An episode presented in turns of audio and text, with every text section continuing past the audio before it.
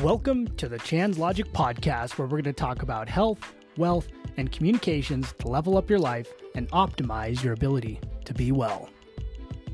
So, today, what I really kind of wanted to talk about was one of the most critical things I've noticed that has a significant impact on my performance throughout the day and ultimately throughout the week because I think it has sort of a compounding impact. So, if you're excited to hear about what this is, then tune in because we're about to dive into it.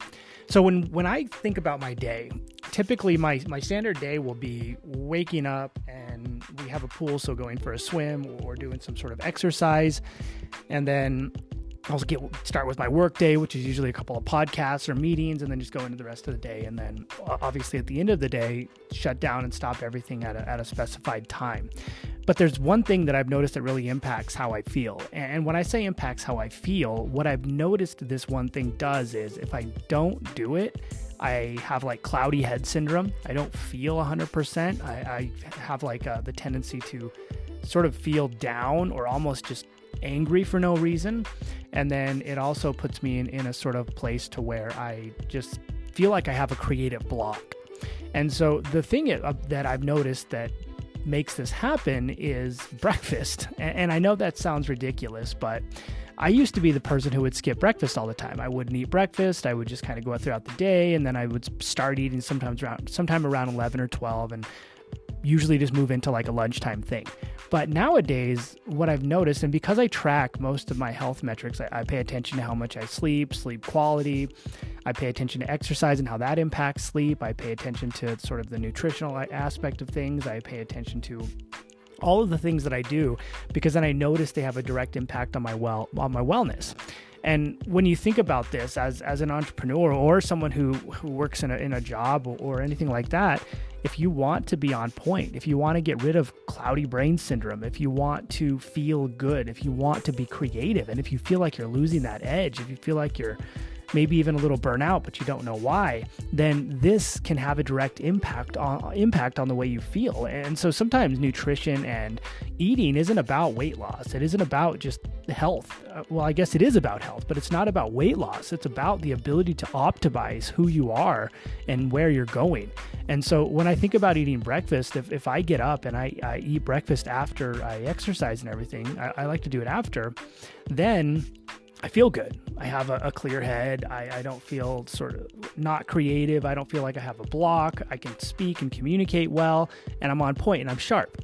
And so that carries on to the rest of my day because if I don't eat, well, then I'm trying to make up for it with lunch. Then I'm trying to make up for it with dinner. And then all of a sudden, I kind of feel like I'm consistently snacking, but never able to catch up. And so I think by creating this consistency in the ability to eat breakfast and not skip breakfast, it puts you in a place to where you can optimize the rest of your day. And if you don't do it, it puts you in a place to where you sort of kind of fall off for the rest of the day and you try to play catch up. So,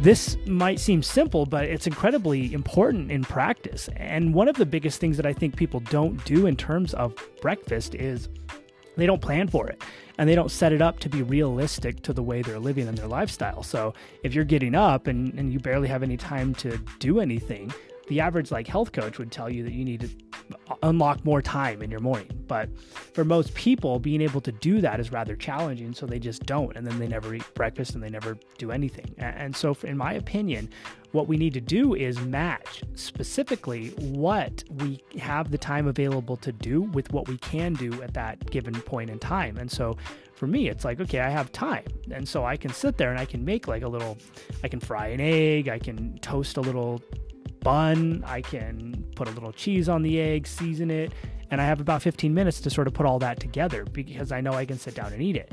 But if someone's like, I have eight minutes to get ready to go, or I have 30 seconds to get out the door and I've got kids and stuff like that, then we kind of want to look at it in the realm of, okay, well, how can we optimize the time they have available and the stress they have so we don't create more stress and try to introduce habits that are going to be too challenging to install right off the bat? Now, this doesn't mean that we can't install those habits over time, just means that we need to incrementally and from a micro perspective install small things. So for me, it would be like, okay, wake up and, and eat something. It doesn't matter what it is right now. We'll work we'll work on optimizing what it is down the road, but the first step is being able to just eat or consume early in the in the mornings or eat and consume so that way something's in your belly and you're good to go and you start feeling better. Uh, and then we start thinking about down the road, okay, now that you're eating this stuff, how can we optimize what you're eating to make it a little bit better so that way we're now optimizing the nutritional value and the macronutrient content of of the food.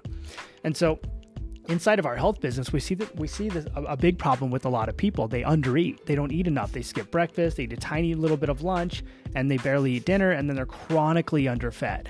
And so, if someone's chronically underfed, they're going to put themselves in a place to where they're going to release stress hormones. Stress hormones give you that cloudy brain feeling.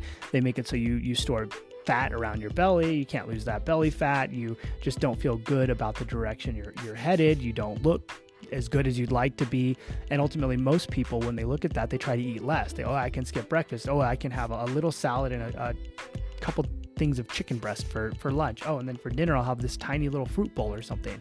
And it just it, it puts us in a position to where we're consistently trying to play catch up from chronic malnutrition or chronically or being chronically underfed, which is probably worse than, than the aspect of being overfed. And in my experience, I would say most of us are underfed in the way we approach our day.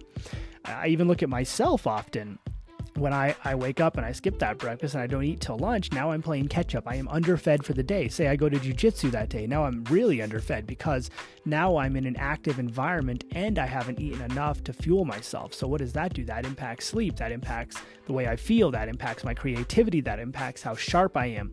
And, and so, I want to make sure that I, I put myself in a position to where I can be optimally well, but I can do it in a way to where it adopts and installs micro habits that allows allow me to be successful long term.